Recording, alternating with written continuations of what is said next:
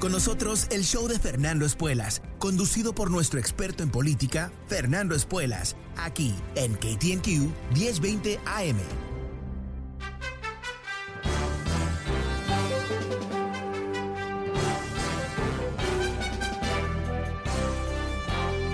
Hola, ¿cómo estás? Soy Fernando Espuelas desde Washington. Muy buenas tardes y gracias por acompañarme. Es viernes, terminamos la semana juntos con un programa de tema libre. ¿Qué estás pensando tú? El número es 844-410-1020. 844-410-1020. Llámame y cuéntame. Bueno, ¿qué has vivido esta semana? ¿Qué has uh, descubierto? Quizás tienes una pregunta, quizás quieres debatir sobre algún tema. Uh, bueno, llámame 844-410-1020. También quiero reiterar lo que dije ayer, que eh, me encantaría tener una conversación coherente con un trumpista. Si hay un trumpista coherente, no los que me llaman usualmente, pero otra persona. Me imagino que debe haber alguien que puede hacer un argumento racional de por qué apoyan a Trump. Bueno, eh, adelante, llámame. El número es 844-410-1020. Pero antes de ir a las líneas, y reitero, es tema libre hoy, no te limites por lo que te voy a contar. Hay algo que, uh, bueno, quiero ir un poquito más allá de la política hoy, hablar sobre un tema que me obsesiona, honestamente, uh, porque una de las cosas que, que, yo hago, yo te vengo contando sobre el peligro ¿no? de, del Partido Republicano de hoy, el fascismo en su filosofía, los intentos de recortar derechos de votación, los intentos de robar elecciones, o sea, todo lo que estamos viendo y lo tenemos que ver, está enfrente de nuestros ojos. Eh, eso me preocupa, ¿no? Porque es un ataque directo a la Constitución, es una manera de crear inestabilidad. Uh, hay muchas cosas que pueden ocurrir en un país de 330 millones de habitantes cuando hay unos cuantos que están como desconectados de, Earth One, ¿no? Del mundo real en donde el resto de nosotros vivimos. Bueno, en fin. Pero hay otras cosas que ocurren en el mundo. Y una en particular, uh, cuando vemos cómo, cómo es que las cosas se pueden desarmar Uh, dramáticamente, ¿no? Eh, más allá de lo que está pasando en nuestro propio país, digo. Y pensémoslo, Estados Unidos es un país muy privilegiado eh, por su distancia de otros países, porque sus únicos dos vecinos son países que bajo ninguna circunstancia atacarían a Estados Unidos.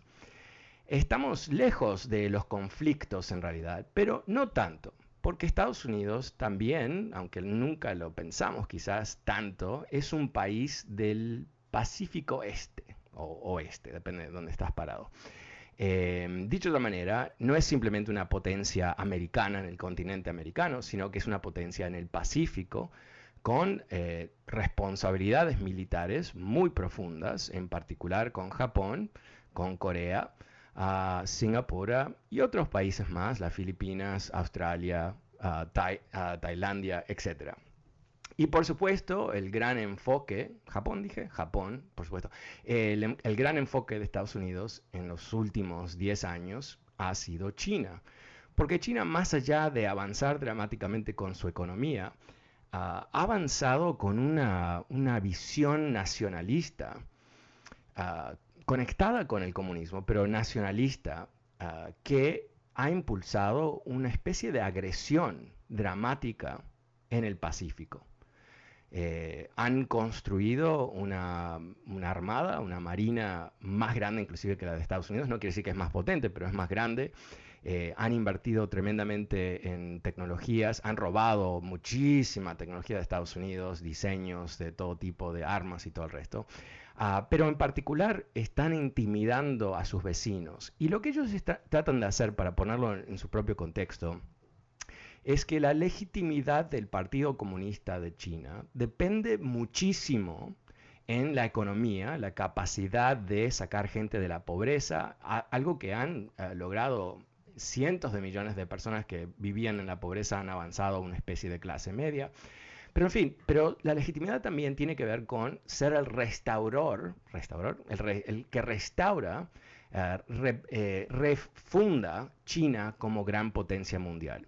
Porque China hasta el siglo XIX era el país más potente del mundo um, a cierto nivel y uh, perdió ese poder se convirtió en una especie de ah, presa para los países imperialistas y su propio gobierno no tuvo la capacidad de reformarse, de incorporar nuevas tecnologías y avanzar con fortalecer el país antes que los poderes ah, como Rusia y Gran Bretaña y Francia y Estados Unidos, etcétera, eh, empezaran a, quitarle eh, territorio y bueno, fragmentar su poder y todo el resto. Ok, entonces los comunistas hoy eh, tienen como su ideología restaurar la grandeza china y la grandeza china antes del siglo XIX implicaba que el emperador de China era básicamente una especie de super rey en donde otros países limítrofes, ah, como Tibet, como Corea, como ah, Vietnam, ah, Laos, Camboya, etc., tenían una relación de, bueno, eran vasallos, vasallos del de, eh, emperador chino. En general e, eran vistos como el centro del mundo. De hecho, el nombre China quiere decir el reino central, porque ellos se consideraban que eran el centro del mundo. Eso se perdió, como te comentaba. El siglo XX eh, fue bastante duro para China también. Y este, en este ah, siglo, en los últimos 25, 20, 25 años, eh, China, por supuesto, ha recuperado mucho de su poder, aunque no todo, y la legitimidad del Partido Comunista es que, como te comenté, es la economía por un lado y la grandeza nacionalista. Y a cambio de entregarte estas dos cosas, ciudadano chino, eh, tú vas a entregar tus libertades. Tú no vas a tener ningún tipo de voto, no vas a poder decidir sobre tu propia vida, vas a vivir en un ambiente eh, autoritario total donde, eh, bueno, eh, más vale que critiques al gobierno, ¿no?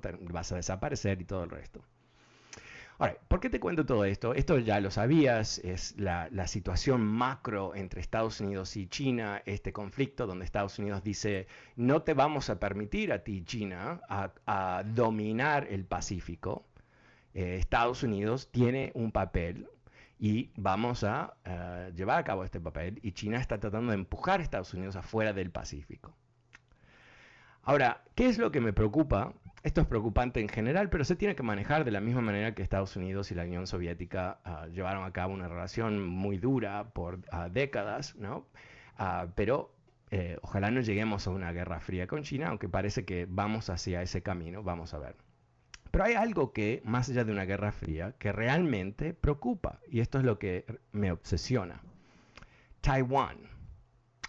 Taiwán es una isla eh, que está en la costa ah, sureste de China. Una isla que tiene su propio gobierno, su historia, te la digo rapidito. Eh, Taiwán fue una colonia japonesa, antes fue una colonia de los chinos, y después de la Segunda Guerra Mundial, en 1949, cuando el gobierno nacionalista de China, que era el gobierno oficial de China, pierde la guerra civil en contra de Mao Zedong, de los comunistas, uh, Chiang Kai-shek, el, líder de los nacionalistas, se retira, su último lugar, su último refugio es Taiwán, invade la, isla y impone um, eh, la República de China en Taiwán eh, como el primer paso para retornar y conquistar el resto de China, algo que obviamente no lo logra. Desde entonces, uh, Taiwán se ha desarrollado eh, como una, gran, una gran nación en donde mucha gente no se siente que son parte de China, la mayoría, sino que son taiwaníes. Y eh, en los últimos 25 años pasaron de un gobierno autoritario a una plena democracia que funciona totalmente, a un país muy avanzado, muy educado, muy pacífico, pero completamente hostigado por los chinos. Porque el presidente Xi de China ha identificado la reunificación con Taiwán como uno de estos grandes retos del Partido Comunista, algo que va a restaurar el imperio, ah, y los comunistas quieren ser los sucesores a los emperadores. Y quiero aquí hacer un paréntesis, porque esto es, es divertísimo, espero que te esté interesando a ti. que es que en China, ah, por más de 2500 años, cuando había una monarquía, un imperio, con un emperador, etc., eh, había algo que se llamaba el ciclo dinástico. Y el ciclo dinástico es un proceso histórico que empieza con la fundación del imperio hasta el fin del imperio y el cambio de dinastía. Y, se cumplen varios ciclos, crecimiento, ah, el pico, la caída, reforma, caída, reforma, caída, hasta que se cae. ¿no? Entonces los, comunistas que se ven ah, en ese papel entienden que hay algo que les da legitimidad, que es el éxito y en particular la gloria. Porque ellos venden que son los únicos que pueden defender a China. Y, tienen, hacen el argumento, por lo menos no sé si tienen razón, que eh, en el siglo XX, con la caída del imperio en 1911 y después con un, un periodo de caos larguísimo, eh, bueno, eh, no había ningún poder que podía mantener China junto y, defenderla, en particular en, los años 30, después de la invasión de los ah, japoneses. Pero entonces, eh, para China, simbólicamente, decir que van a capturar Taiwán es algo fundamental a su ideología, es cómo ganan de... No, sabemos, porque no hay encuestas en China, obviamente, pero no sabemos de cuánta gente, pero definitivamente se puede ver en los medios sociales y todo eso. Entonces existe la posibilidad que China invada a Taiwán. Y Estados Unidos ha eh, dado todas las señales eh, desde siempre que va a defender Taiwán. En los últimos días, eh, coincidiendo con el aniversario nacional, el Día ah, Nacional de China, eh, eh, los comunistas mandaron ah, más de 150 aviones a volar cerca, aviones de guerra obviamente, ¿no? a volar cerca de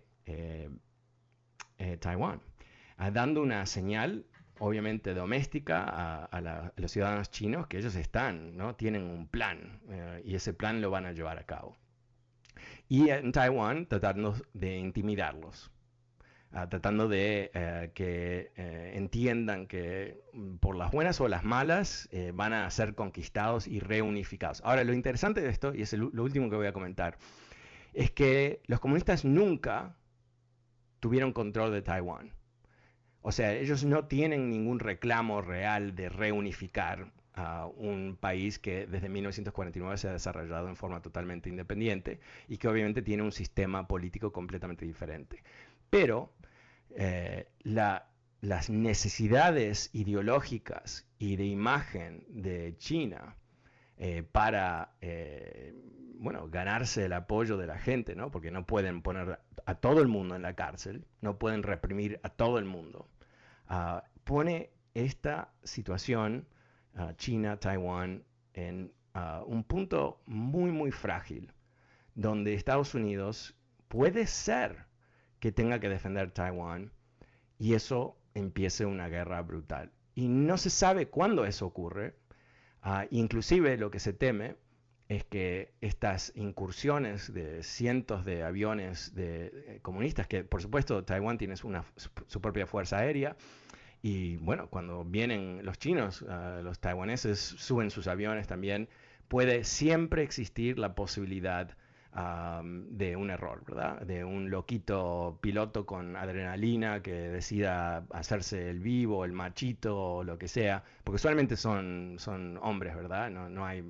Eh, honestamente, sí, la presidenta de Taiwán es una mujer, Ah, si el presidente de China sería una mujer, yo creo que eh, no, estaríamos a estas alturas, honestamente. Yo creo que aquí ah, las necesidades políticas del presidente Xi de China que quiere eh, romper con la tradición del Partido Comunista que después de Mao solamente permitía dos periodos consecutivos para un presidente de China. Él cambió las reglas el año pasado para ser reelecto el resto de su vida, ¿no? Lo típico de esta gente. Ah, y él, eh, lo que se teme, que para consolidar su posición tome una acción que pueda llevar el mundo al límite. Ok, quería contarse eso porque, bueno, es algo que, está ocurriendo en estos momentos, en estos días, y, creo que es interesante saberlo. Bueno, pero es tema libre, honestamente, no, no mentí sobre eso, es tema libre hoy en el programa, el número es 844-410-1020. Empezamos la tarde con Flora. Hola Flora, ¿cómo te va? Bien, muchas gracias por haber aceptado mi llamada. Gracias. Cuéntame. Ah, es que yo tengo una pregunta de eso de, de migración. Ok. Ah, yo, yo tengo el permiso del PPS, pero ya ves que todavía no hay soluciones para eso. Entonces yo tengo dos hijos y uno de ellos ya tiene 21 años y quería preguntarle si podía aplicar por medio de ellos o esperar que me soluciona el PPS. Mira, no, soy un experto en este tema, así que no, quiero darte consejos porque no tengo suficiente información, pero quizás eh, tus hijos nacieron en Estados Unidos. Sí. Ajá. Ok.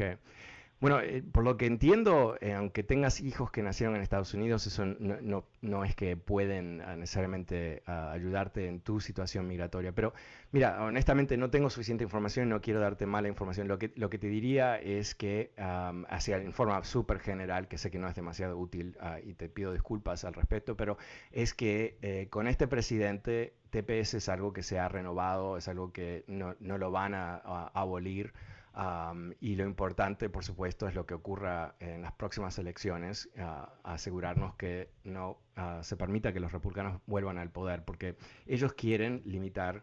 Eh, gente como tú quieren expulsarte, te lo digo, tú lo sabes, ¿no? O sea, eh, lo intentaron, no lo lograron, no, tuvieron suficiente tiempo, pero si hubiera habido un segundo periodo de Trump, sin duda lo hubieran hecho. Flora, te deseo todo lo mejor. Eh, no sé ni sé dónde, cómo guiarte sobre este tema.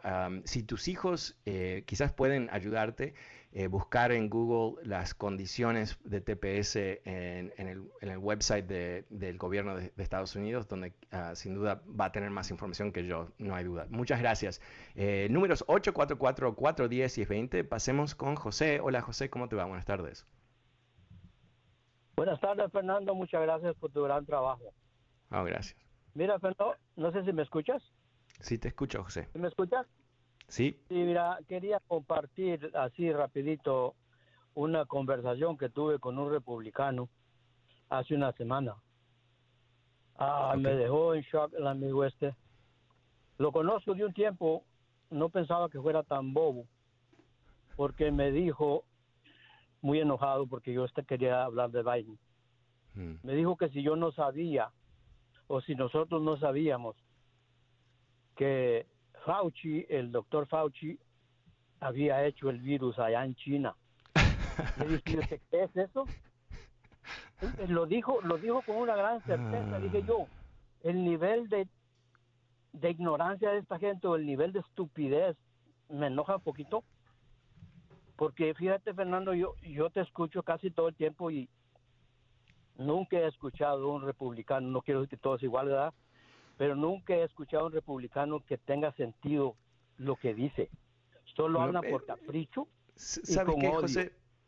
Te, diría lo siguiente, yo creo que, que, el tema no son los republicanos, el tema en, en, sí mismo, eh, yo creo que el tema es la gente que está dentro del culto de Trump.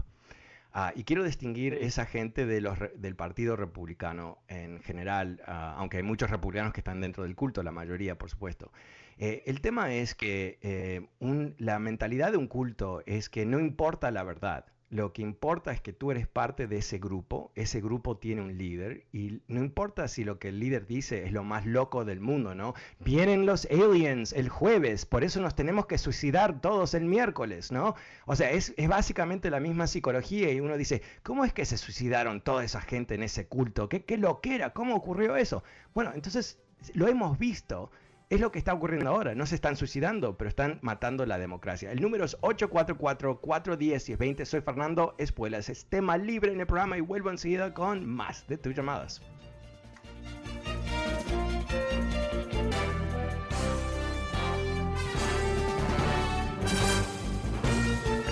Hola, ¿cómo estás? Soy Fernando Espuelas desde Washington. Muy buenas tardes. Gracias por acompañarme. El tema, el tema, el, Hoy es tema libre en el programa números 844-410-1020. 844-410-1020. Uh, vamos ahora con Robert. Hola Robert, ¿cómo te va? Hola Fernando, buenas tardes. Gracias por atenderme y aprovechando que Bien, bien, aprovechando que esté más libre. Fernando, estamos teniendo un tremendo problema, todo el mundo lo sabe, pero se habla muy poco y la verdad es que mi idea es que deben conocerse, ¿no? El problema que estamos teniendo en los puertos de la ciudad de Los Ángeles, aquí en California, es realmente tremendo. Yo hoy escuché en la conferencia de, prensa de, la Casa Blanca que se habló un poquito, le preguntaron, y la verdad es que ellos o desconocen del tema o no quieren trabajar en el tema. Eso, decir que es un problema que hay poca, poca capacidad de, de choferes para distribuir las mercaderías, es falso. Yo trabajo en el puerto, de hecho ahora estoy manejando hacia allá, y la verdad es que hay un problema con, con esta gente, con los sindicatos. Es realmente fuertísimo. No quieren trabajar. Nosotros teníamos muchísimo más trabajo hace seis o ocho meses cuando no teníamos 60 barcos en la bahía. La verdad mm. es que están frenando. Hay líneas todos los días. Estuve desde las 3 de la tarde hasta la 1 de la mañana para poder sacar un solo contenedor.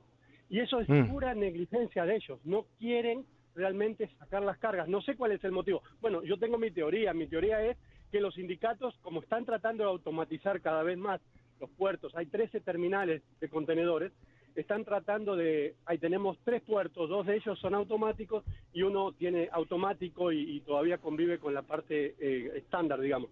Pero es una lucha con el sindicato, realmente ese es el problema. Y yo creo que a esta altura el gobierno federal debe estar actuando en esto, porque evidentemente los sindicatos sostienen a los políticos, entonces el gobierno estatal dudo que quiera tener un enfrentamiento con el sindicato porque ellos son los que ponen la, la grande suma de dinero para que lleguen al poder. Y no estoy hablando en contra de, los demócratas porque soy demócrata, pero digo, esto es un problema realmente de que están parando al país, están no solo a nosotros que nos perjudican, pero si tú te fijas, lo que han aumentado las cosas, gran, gran parte de eso tiene que ver con el costo que está teniendo eh, transportar hoy un container. Se ha triplicado el costo. Antes un contenedor se traía de China por 70, eh, por 7, 8 mil dólares y está saliendo entre 20, 30 y hasta 40 mil dólares traer un container. Estos precios se traducen al público. Eso está sí, sí, aunque... aunque eh, esto. Cuando se decía que Trump, que es gran cosa porque le estaba poniendo aranceles a los chinos,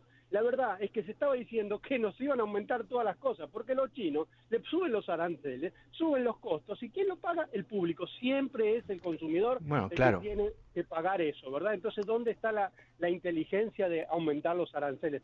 Eh, creo que tienen que hacer algo. Fernando, te pido tu opinión y gracias por darme la oportunidad de participar. Sí, claro. Bueno, em, yo he visto las fotos de, los, de los barcos ahí haciendo cola afuera de Long Beach y Los Angeles um, Port y todo el resto. Em, eh, y honestamente no lo había visto del lado de Estados Unidos, lo había visto del lado de ah, China. Eh, porque lo que está pasando en China, que es el, comienzo de la, de la, inflación, es que ellos han de alguna manera eh, recortado la energía ah, disponible para las fábricas, lo que ha creado botellones en, la, fabricación y el desarrollo de productos y em, las embarcaciones y todo el resto. Pero hay algo que, en, términos de, la inflación que creo que es importante entender, es que eh, la economía entró en shock el año pasado. Y el shock eh, fue muy profundo, donde algunas cosas cerraron dramáticamente y otras cosas no. O sea, eh, esta es una economía que vende muchísimos servicios y muchos servicios pararon de ser requeridos, ¿verdad? Eh, no fuiste a comer afuera, no, no fuiste al cine, eh, todas las cosas que no hicimos, no, no fuimos a trabajar, todo el resto.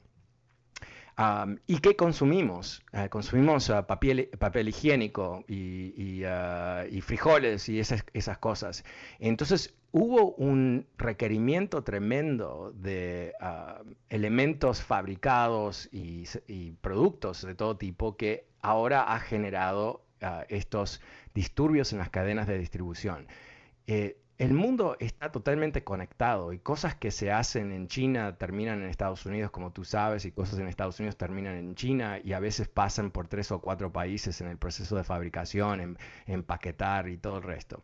Entonces, cuando hay un shock, va a haber disturbios de todo tipo. Pero, ¿qué es lo que dice la Reserva Federal? ¿no? Dice, wow, hay inflación. Pero eh, ellos estaban buscando generar un poco más de inflación. Ah, esto tiene eh, un, ah, es un objetivo que ha tenido el Banco Central por mucho tiempo, porque el gran temor eh, que ha, habido antes de COVID era la deflación, la caída de la inflación por debajo del 0%, lo que implica que la gente consume cada vez menos y la economía no crece, algo es un fenómeno que se está viendo en Japón. Entonces, eh, yo creo que aunque por supuesto a nadie le gusta pagar más que pagábamos antes y, crea todo tipo de, ah, ansiedad, eh, lo que dice la Reserva Federal, por lo menos, y eh, parecen ser bastante creíbles, porque cuando vemos a la bolsa de valores y vemos el costo de los bonos, parece reflejar que, los mercados, la, gente que, apuesta dinero basado en cómo ah, evoluciona la economía, piensa que la inflación va a caer. Eh, por supuesto, eh, eso vamos a tener que ver. Cómo, cómo evoluciona. Ah, pero se espera que para el año que viene ah, vamos a volver a niveles de inflación ah, mucho más bajos de lo que tenemos ahora.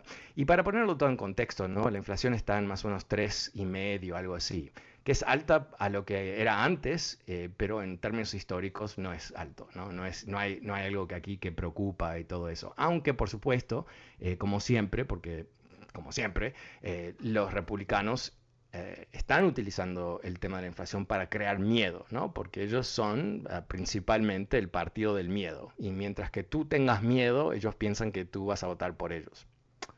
Ah, ok, ah, muchas gracias, Robert. El número es 844-410-1020. Es tema libre en el, en el programa. Pasemos con Carlos. Hola, Carlos, ¿cómo te va? Buenas tardes. Saludos, Fernando. Gracias por atender mi llamada. Eh, Gracias por llamar. Eh, mira, Fernando, con respecto al primer tema que tocaste, ese es muy cierto. Eh, cuando uno yo escucho noticias de España, Europa, ellos ya se comienzan a preguntar si, si realmente pueden seguir confiando su defensa en los Estados Unidos, ya que han ya que han descuidado su, su carrera armamentista, excepto Francia. Pero bueno, hay otra cosa, Fernando, que que yo he querido preguntarte desde antes. Eh, en la época de las elecciones todo se sucedía con tanto vértigo que uno no tenía tiempo como para asimilar las cosas. Y hay algo que siempre me llamó la atención, fue el hecho de que todos los medios de comunicación se negaron a transmitir los discursos de Trump diciendo que la elección había sido un fraude. Como tú eres una persona de medios, yo quería saber si eso se debe a un acuerdo, a una ley o, por qué sucedió eso? Escucho tu respuesta por, por, la, por, la, radio, Fernando. Ok, Carlos. Em, bueno, eh, no, yo no sé si eso es lo que ocurrió exactamente, pero, pero si recuerdo eh, y, coincido 100% contigo sobre el vértigo ¿no? que nos dio el año pasado, em, eh, lo que ocurrió yo no recuerdo que no lo dejaron decir esas cosas. Eh, yo creo que lo que empezó a pasar es que pararon de darle a él la posibilidad de salir al aire en vivo, ah, porque no se sabía si él iba a fomentar esas mentiras y no se sabía qué, iba a ocurrir. Pero sobre si hay una ley, no hay ninguna ley, al revés, eh, la, Constitución es clarísima que no se puede aplicar censura a los medios y cada medio tiene que decidir por sí mismo qué es lo que va a hacer. Yo creo que, lo que ha ocurrido, eh, lo que ocurrió, si recuerdo, es que él habló después del 6 de enero, ah, hizo un par de eventos donde intentó una vez más reclamar que le habían robado las elecciones y todo eso, y en ese momento decidieron no darle aire a esas eh, declaraciones. Eh, lo, que, lo, que, realmente él pudo hacer es combinar los medios sociales, donde él tenía tremendo impacto en Twitter en particular y Facebook, con Fox News. Y él no es dueño de Fox News, pero Fox News se conectó con él porque él representaba una máquina de dinero para ellos. E, e, él, convirtiéndose en el canal oficial de la derecha, eso le atraía tanta audiencia que se llenaron de oro. Y los dueños de Fox News, la familia Murdoch, eh, son ultraderechistas y han hecho este tipo de cosas, estas maniobras en otros países donde operaron, en particular en el Reino Unido, donde se aliaron con, el Partido Conservador de, Gran Bretaña y los forzaron a ser cada vez más ah, conservadores hasta que, bueno, se quebró eso porque no ganaban elecciones. Entonces, eh, la dinámica de Donald Trump tenemos que entenderla como una estrategia, lo que él hizo, una estrategia netamente autoritaria. Eh, si vemos cómo otros líderes autoritarios empiezan a transformar una democracia hacia una dictadura, él llevó a cabo esos mismos movimientos. Y él estaba rodeado, gente como Steve Bannon, de gente que piensa que eh, si no se puede tener una mayoría que pueda controlar este país, mayoría blanca que pueda controlar este país, entonces no se puede gobernar con mayorías. Eso es lo que ellos piensan. Eso es cuando Trump mal habla de los inmigrantes, ese es el mensaje que le está dando. Le está hablando a esa gente que a su vez Fox News ha provocado su temor de ser reemplazado literalmente por nosotros. Entonces, em, eh, si hay algo que podemos decir clarísimo es que los medios, eh, no Fox News, los otros medios, no fueron suficientemente agresivos con Trump en el comienzo de su presidencia para decir, este tipo está mintiendo todos los días. ¿Cómo puede ser? Esto no es verdad, esto no es verdad. En vez, empezaron a, a, decir cosas muy soft porque no querían decir que el presidente de Estados Unidos estaba mintiendo. Y eso se convirtió en que en costumbre que debilitó nuestra capacidad de entender lo que es verdad y mentira. Es complejo, es interesante también, un poco trágico. Bueno, este es el último corte comercial, es tema libre en el programa, el número es 844-410-1020. Soy Fernando Espuelas y vuelvo enseguida con más de tus llamados.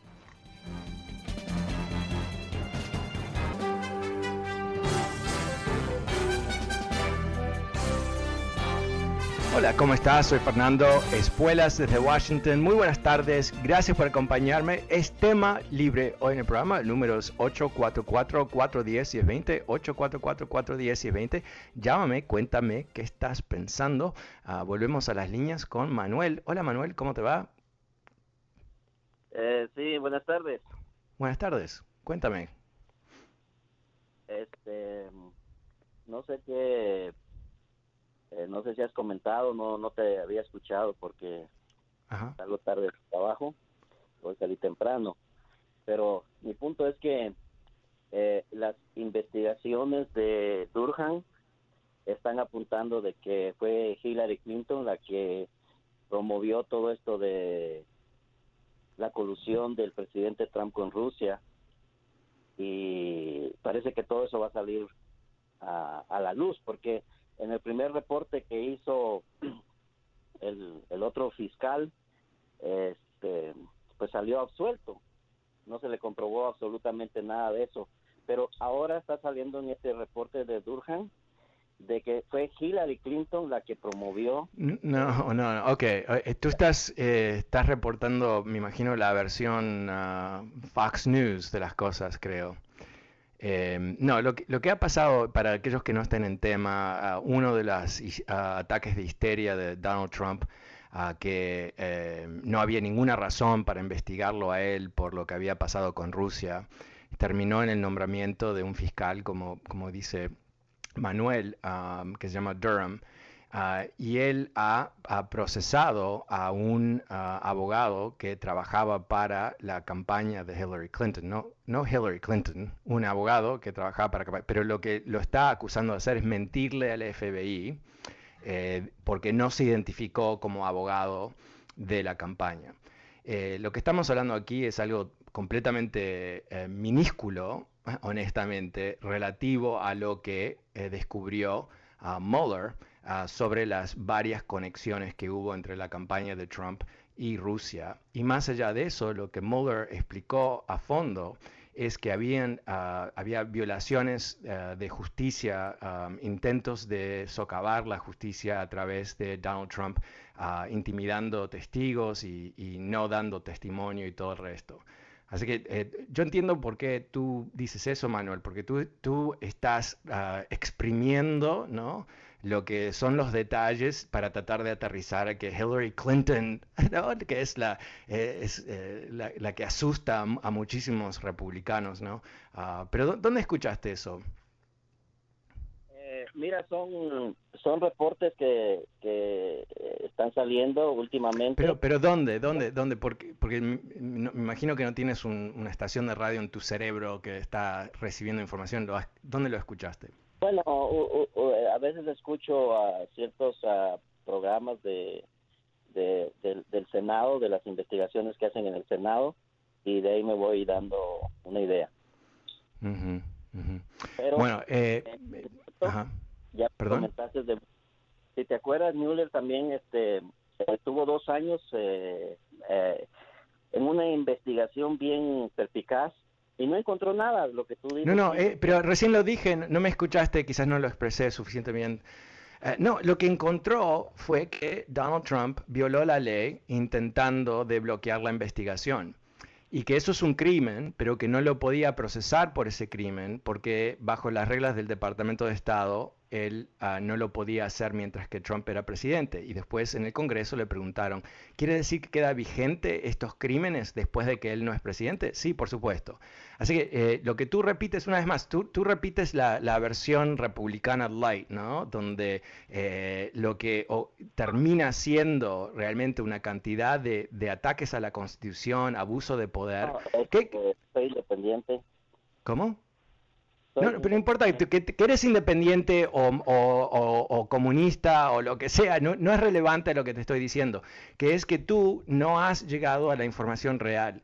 Tú estás tomando la conclusión de los republicanos diciendo que Mueller no encontró nada, que es lo que dijo el Attorney General Barr antes de presentar el reporte. Mintió, Barr mintió Ah, de hecho, ah, en un caso frente a un juez federal, el juez federal dijo, él mintió sobre el reporte, porque lo que está en el reporte en realidad muestra uh, crímenes. Lo que dijo Mueller es que no se podían procesar en ese momento mientras que Trump fuese presidente.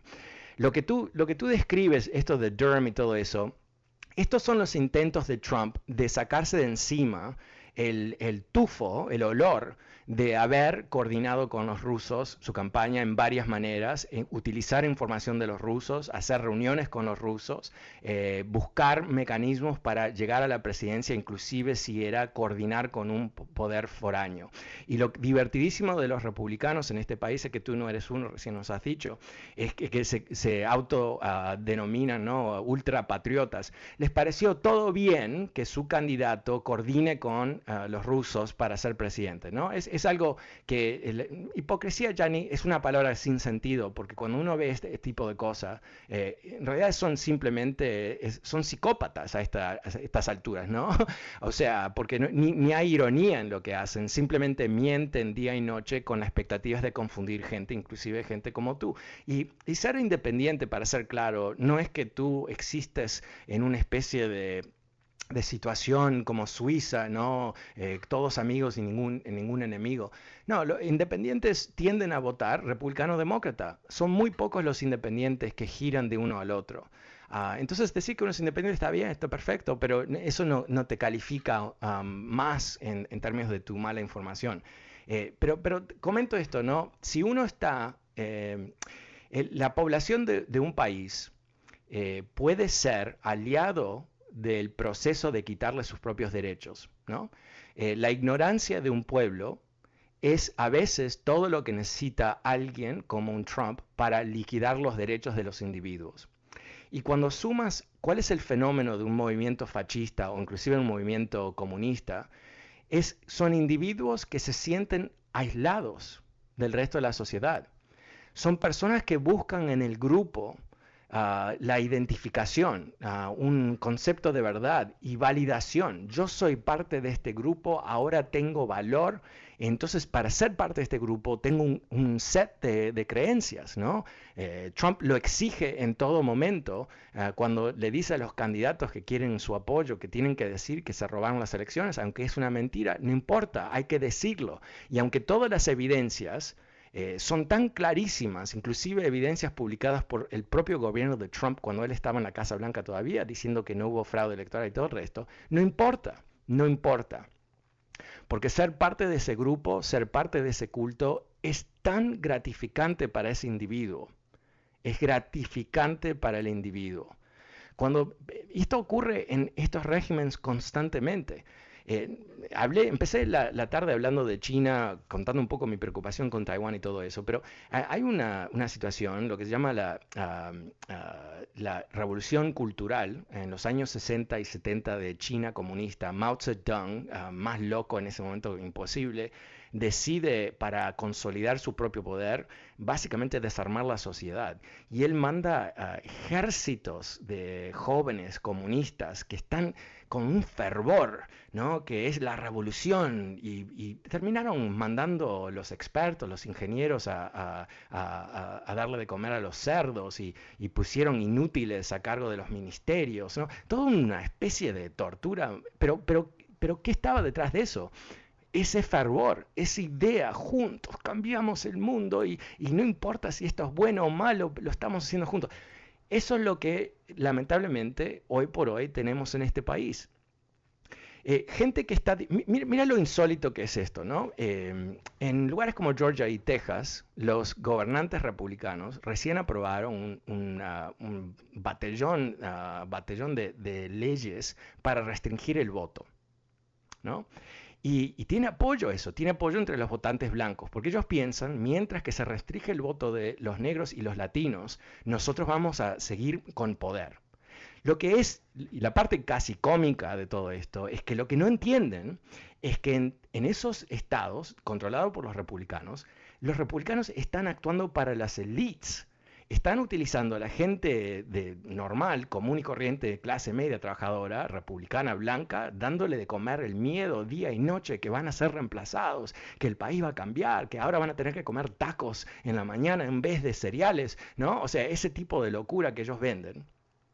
Entonces esta gente, estos votantes blancos, terminan apoyando a estos gobernantes que restringen el voto. Pero lo que no entienden es que simplemente están solidificando el control de esos élites económicos que son dueños de esos estados. Esto es clásico también, la utilización de, la emoción de, ciertos grupos que a su vez se convierten en los que apoyan el, régimen más que nada. Y por supuesto siempre hay aliados, siempre hay gente, no digo Manuel exactamente, pero eh, latinos y afroamericanos que se van a sumar porque ellos quieren ser parte quieren ser parte de ese grupo, quieren, ¿no? O sea, eh, ¿cuánta gente me ha llamado a través de los años en este programa para, informarme que yo vine a este país con mis papeles, ¿no? Como que eh, es el, duque de Segovia, ¿no? Porque vino aquí como en caballo blanco, eh, vestido, ¿no? Con una pluma en su sombrero, o sea, come on, ¿no? Pero es, de, eso se trata, e, esas son personas que se han comprado la idea, ¿no? De que si, ellos se agarran de ese supuesto eh, estatus, eh, que de alguna manera son mejores que los otros. Y, te, comento que esto es más antiguo en Estados Unidos que, nunca. Eh, una de las los grandes ah, manipulaciones históricas de este país fue como la clase de ricos en el sur de Estados Unidos, que eran, los ricos tenían ah, esclavos, la clase más baja, obviamente no, eh, pero convencieron a los más pobres blancos de apoyar la esclavitud como una especie de escalón por encima de los esclavos.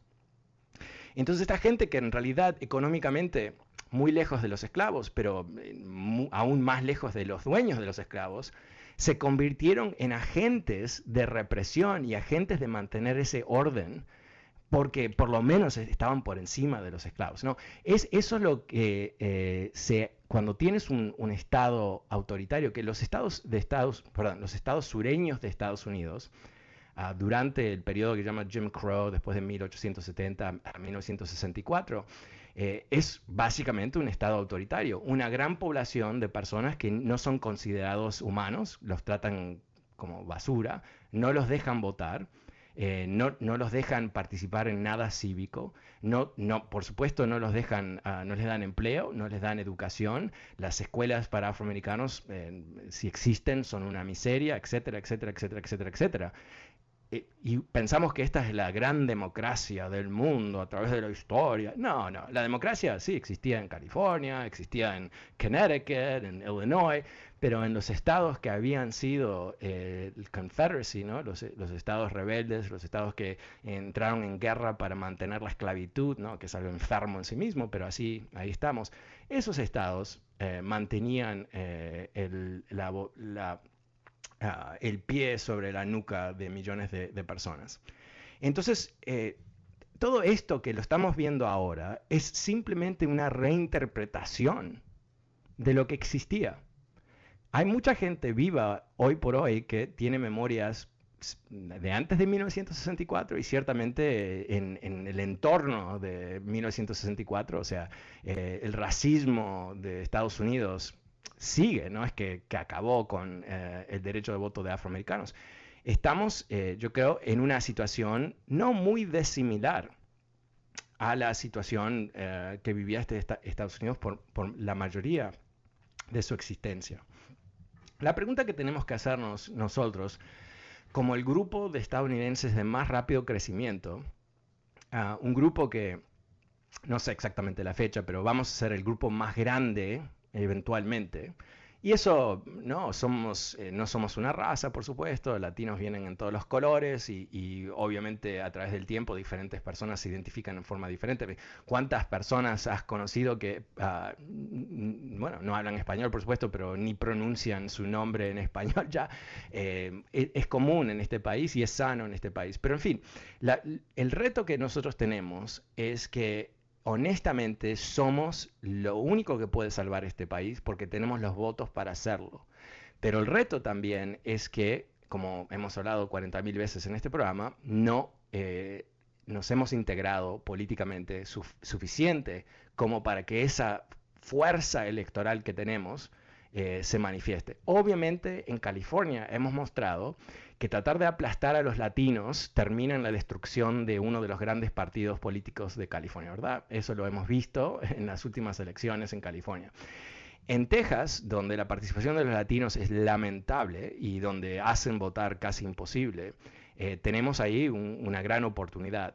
Si pudiese haber algún cambio importante en la gobernación de Texas, Ah, eso sería algo que realmente pondría el palito en la rueda del intento de los republicanos de eh, controlar las elecciones, de, robarse las elecciones, de llevar a cabo lo que creo que ellos piensan que necesitan hacer, entre comillas, para salvarse, ¿no? Que es, ya que no ganamos elecciones con votos, tenemos que ganarlas con procedimientos, mentiras, eh, juicios artificiales y si es necesario decirle a la legislatura estatal controlada por los republicanos, voten de esta manera. Y eso que suena un disparate mundial, en realidad es lo que muchos temen. Eh, el proceso de cambio de las leyes electorales en muchos casos han debilitado el poder de los secretarios de Estado electos ah, y ha transferido ese poder a los legisladores en, en, países, en estados como Texas y la Florida, etcétera, donde los legisladores republicanos son dominantes. Dicho de otra manera, si no les gustan los resultados la próxima vez, quién sabe qué va a pasar. Al menos que, bueno, que salgamos a votar en tantos números, con tanta fuerza, que cambiemos ese destino. Bueno, eh, terminamos la semana juntos. Te agradezco a ti que participaste, te agradezco a ti que escuchaste. Eh, vuelvo el lunes como siempre. Buen fin de semana. Soy Fernando Espuelas. Muchísimas gracias y chao.